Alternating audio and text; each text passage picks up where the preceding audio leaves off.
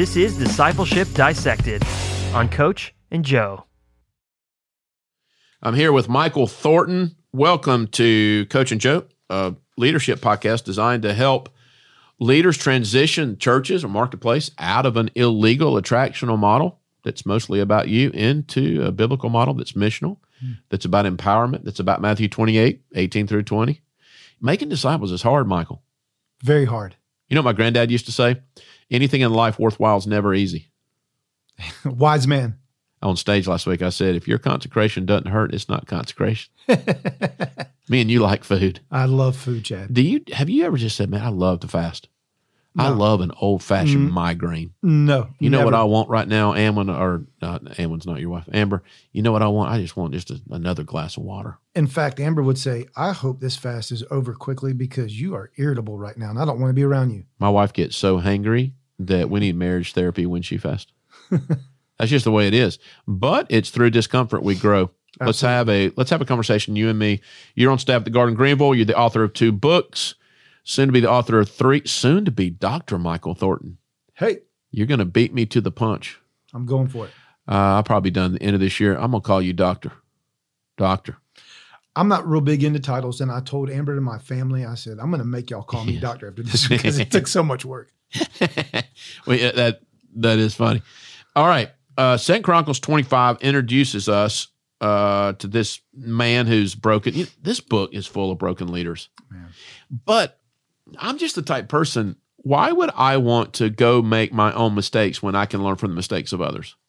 I'm on a bus ride for six hours one time. I hear the story of a man who had an affair on his wife, and he told me the destruction, how it happened. The destruction, it started when he became offended with God. And I remember the Holy Spirit saying, Don't ever make your own mistakes, learn from the mistakes of others. Hmm. Well, this book is a book of people who made a lot of mistakes. Absolutely. Right now I'm, I'm leading an ascent online class and we're talking a lot about king david i'm even thinking i know he's a man after god's own heart but goodness gracious i mean he made enough mistakes to write 10 books on amaziah second chronicles 25 king then he has a son uh, named uzziah. Amaziah seemed to be he did not seek god with his whole heart.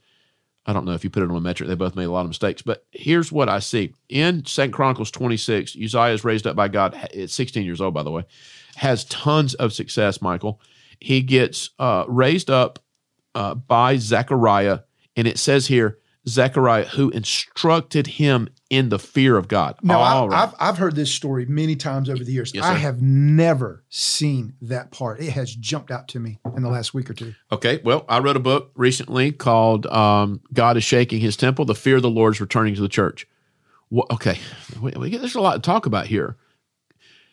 There is a reason that you are a man of God and you seek God with all your heart, as much as anyone I've ever met, and you've never even noticed that. Never. Okay, so think about that. He doesn't just get raised up by Zechariah, which is a big deal.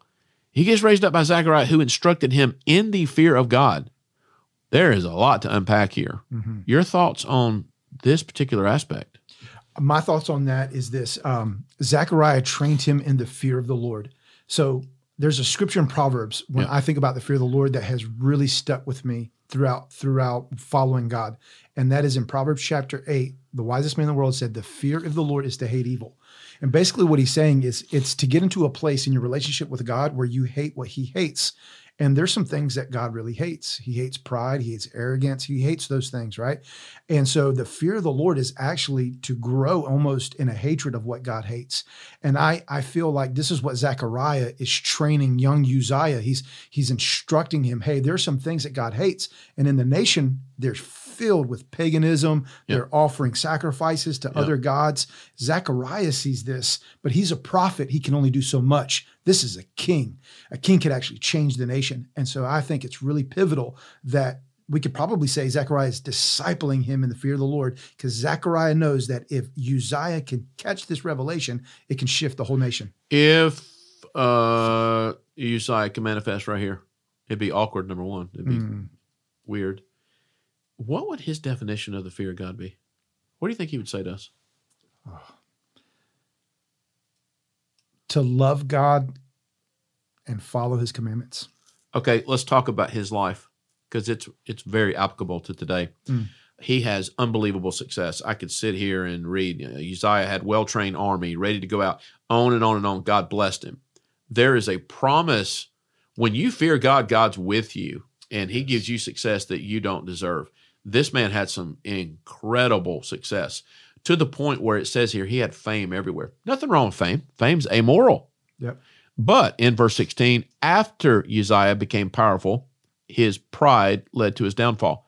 He was unfaithful to the Lord his God. Okay, let's fast forward thousands of years here. Michael, when you moved here a couple of years ago, you gave me a word that there was judgment in God's house, and it was going to start with leadership first of the church globally. Yes. There is something that God is doing on the earth right now, and I'd say this prophetically, and I'm already seeing it manifest. There is a judgment in the house of God. Just hmm. wrote a book on it. What is God doing in this reformation of the church? I, I'm not a deconstructionist of the church. I'm just simply saying God is dismantling the model of his ecclesia. What do you see God doing starting with the leadership of his church globally? What is this reformation we're in? I think one of the things he, I feel that he's been doing in this shaking and this in this restructuring is getting the leadership of his bride, the leadership of his church, to a place where they are dependent on him. And if I can be real specific, I feel that he's shaking this idea of self centeredness out of his leaders. I think a lot of his leaders have become self centered in their own pursuit, their own vision, purpose, destiny, if you will. And I feel like there's a shaking of just this. This it evolves around me as, as a leader. And I know a lot of great leaders that they don't set out that way, but you know how it is. Over time in the journey, it can become that way inside of our hearts. Recently, Michael, I was in a restaurant with my son Sam. Holy Spirit led me to, I just, in my mind was wondering what the building seemed really old to me, Mm. really, really old. And I just like, I wonder what this building was back in the day. You know what it was? What was it? It was a whorehouse. no way. And now, 150 years later, it's a restaurant. And uh, I started having a conversation with God on a long drive back from Indianapolis, Indiana. Hmm. There is so much filth uh, in his church and the model of his church. You know, our entire faith is based upon the God man Jesus Christ, our hero, who laid his life down. Wow. The attractional model, the Balaam model, the the illegal model of the church seems to be more about the leader than it is the heavenly leader, Jesus. Right now, what I see is God. It's He's not pruning, Michael. Mm. There is a cutting off of leaders who are the exact opposite of who the Lord is. I think social media is amoral. There's nothing wrong with social media, but it has been such a snare for so many leaders that leaders in the kingdom are there's evidence of more drawn to gathering people around them than around the Lord. Yes. And discipleship has to look like something. You know what the perfect recipe for God to bring reformation to the model of his ecclesia? Mm. A two year old worldwide pandemic. So let's look at the stats. This isn't prophetic. Let's just look. Giving's way down in the church globally, attendance is way down. Here in 2022, we are seeing another surge of fear. The demonic realm is trying to scare people to death. So people are actually flocking away from the structure of the church, coming to a service the way they used to. Mm. What I'm saying is, what if this is the perfect time? What if what if nothing's wrong? What if everything's right? Mm. You go back to the 1500s with Luther. If you think people were celebrating Luther, you're a crazy North Carolina Wilmington fool, Michael Mm. Thornton. They tried to kill him for five years. Yes, they do. I still don't know how he didn't die. when God sends people to go put 95 theses on a door in Wittenberg, metaphorically, reformers are never celebrated. Mm-mm. Prophets are only loved when they're dead. And what I am seeing is a prophetic message rising around the earth right now. Michael, in China, the church has been exploding 50 years. No buildings, no celebrity ministers. Name for me right now. I'll give you 100 bucks. Name for me the biggest known minister in the underground church in China. Mm, can't do it. Of course, if anybody would know, you'd probably be you or Chris King. uh, Iran, same thing. Yeah. Afghanistan, same thing. Guess what those places have in common? Persecution Mm. and leaders who are willing to lay their lives down to empower others more than draw people to themselves. What do you see? Mm. What do you see practically? Let's say a leader is listening to us and they're saying, I, I, I can't be a part of this model anymore.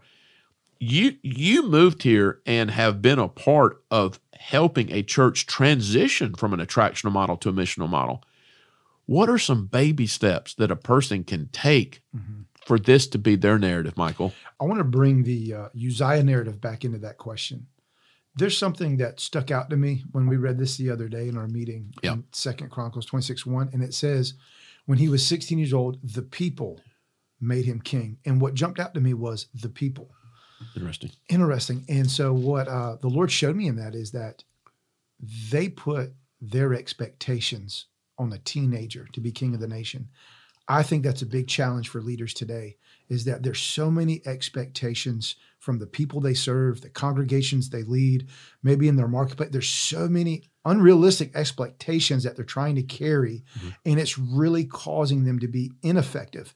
I think a great baby step is a personal inventory, spiritual inventory of saying, Father, what unhealthy expectations have I been carrying? What unhealthy expectations that I'm trying to lead in? And let me surrender those to you. And let me put a whiteboard in my mind and my spirit. Father, what are you saying? What do you want me to do? I even wonder if if uh, that even connected to his pride later in life. He could never shake the expectations of the people. I think I think that would be a big one. The second one I would say is is our Hey, hey, let me say Oh, something yeah. that. To prove your point, you know what the average tenure of a lead pastor is? what is it? 1.7 years. Wow, look. So if I'm a lead pastor Mm. or or a minister in the church in any capacity, and I have an illegal expectation, nope. These people Wow. aren't burning out because they're bad people. yes, People are burning out because they can't pull off what the people demand of them. yes, You Can't do it. you can't do. It. It's impossible. Jesus didn't do it. It is a burden that is too heavy to bear. Michael he had 36 months of ministry. 18 of those months he was he he didn't do public ministry. and I believe I believe that actually leads to so much burnout in our leaders today is because they're not able to manage that type of unhealthy expectations that they have to carry. uh, you and me, we, we love to eat. At some point, when you put unhealthy things in your body or you're not consecrated, it's going to catch up. It's going to catch up. At some point, if you're in an illegal model, I'm not even calling it evil model. I'm not. But if you're in a, if you're in a non-biblical model, it will catch up to you. Yes. It will come for your marriage. It will come for your kids. And I, I have such a passion because this is not theory for me, Michael. I've now been a lead pastor almost 10 years. And God has used me to play my role in transitioning a church out of an attractional model into a missional model. Mm. The Father sovereignly put me on uh, two of Darren Wilson's movies with Wanderlust Productions. There were charismatics that moved literally from all around America to come to the church. Uh, those movies were basically uh, they were amazing because they were about encounters with God and how real God is. Mm. But a, a lot of people who were a Yeah. part of the church, are, you know, are more uh, how do I say this? Comfortable with an attractional model. Have you noticed something in the last 10, 15 years in the charismatic church? Conferences are shrinking yes. attendance is shrinking, it's because that model, I'm not saying it's evil. That model is not the model of Jesus. Yeah, absolutely. And on the on the on the other side of that coin is that it carries this unexpectation, this expectation that leaders have to they have to fill or they have to measure up to, and they can't. Do you know how many times I would get texted or asked, Hey, Chad, who is speaking tomorrow? Wow. Uh, You, you remember Russell Crowe in Gladiator when he says, Were you not entertained? Yeah, it's just, I There's so much entertainment in the charismatic church. yeah. But maybe God is smashing a model that he never wanted. I think a lot of these people, a lot of these people who are used on stages, I think they're great people. I think they're sincere people, but there becomes such a demand from the people on them to be someone that Come they on. don't even want to be. That's exactly right. Why don't you just disciple your own kids for five years and take that stage and just start calling it the Constantine stage? Hmm. I see it in China. I see it in Afghanistan. I see it in Iran.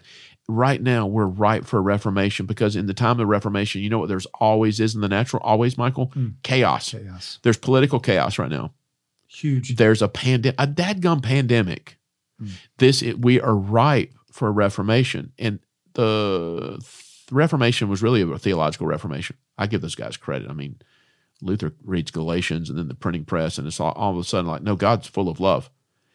We're now in a methodological reformation. Absolutely. And you, my friend, you have been at the tip of the spear because people wanted to drag you so much into an attractional model, Michael. Mm. You have a global gift. You have been given a mantle for a generation. I've seen it for a few years now.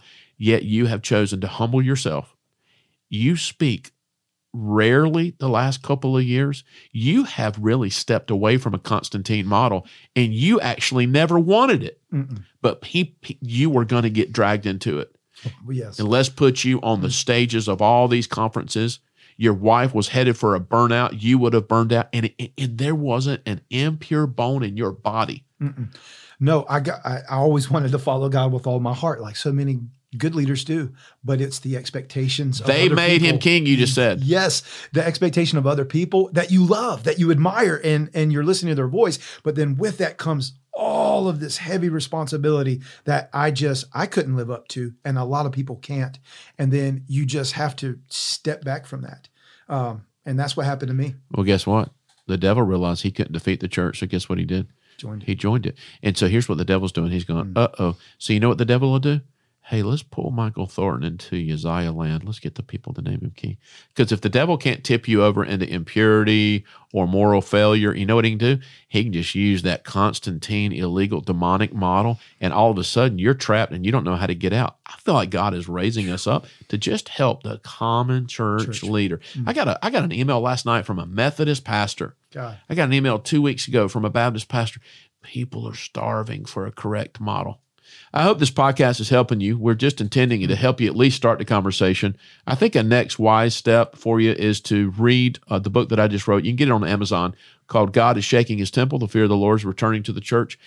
If you're not being provoked, you're probably not going to grow. uh, God provokes us, pokes us.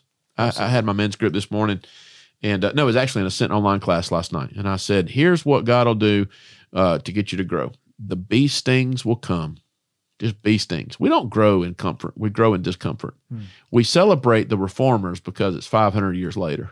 It was chaos when they were here. It was terrible. We we love we love William Seymour. If you'd have been on staff with Seymour, you'd have run for the hills back.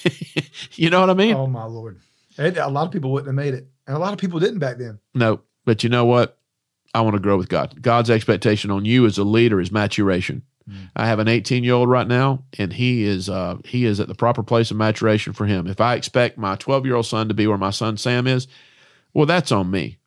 But what's happening is all three of my kids, Sam, Ruthie, and Jack, they are discovering what is the proper pace of their own maturation. That's all God wants from me as a leader. And sometimes, sometimes what he will do is raise up people to lead other leaders into discomfort because it gets them to mature at their proper rate of development. I asked the Father to give you wisdom on what it looks like for you to lead uh, whatever you're leading into a biblical model and away from an attractional model. God bless. Hope this helped. Thanks for joining us on the Coach and Joe Leadership Podcast. Don't miss the Coach and Joe talk show on YouTube and coachandjoe.com for epic merch, blogs, and ways to help keep us up and running. We'll see you next time on the Coach and Joe Leadership Podcast.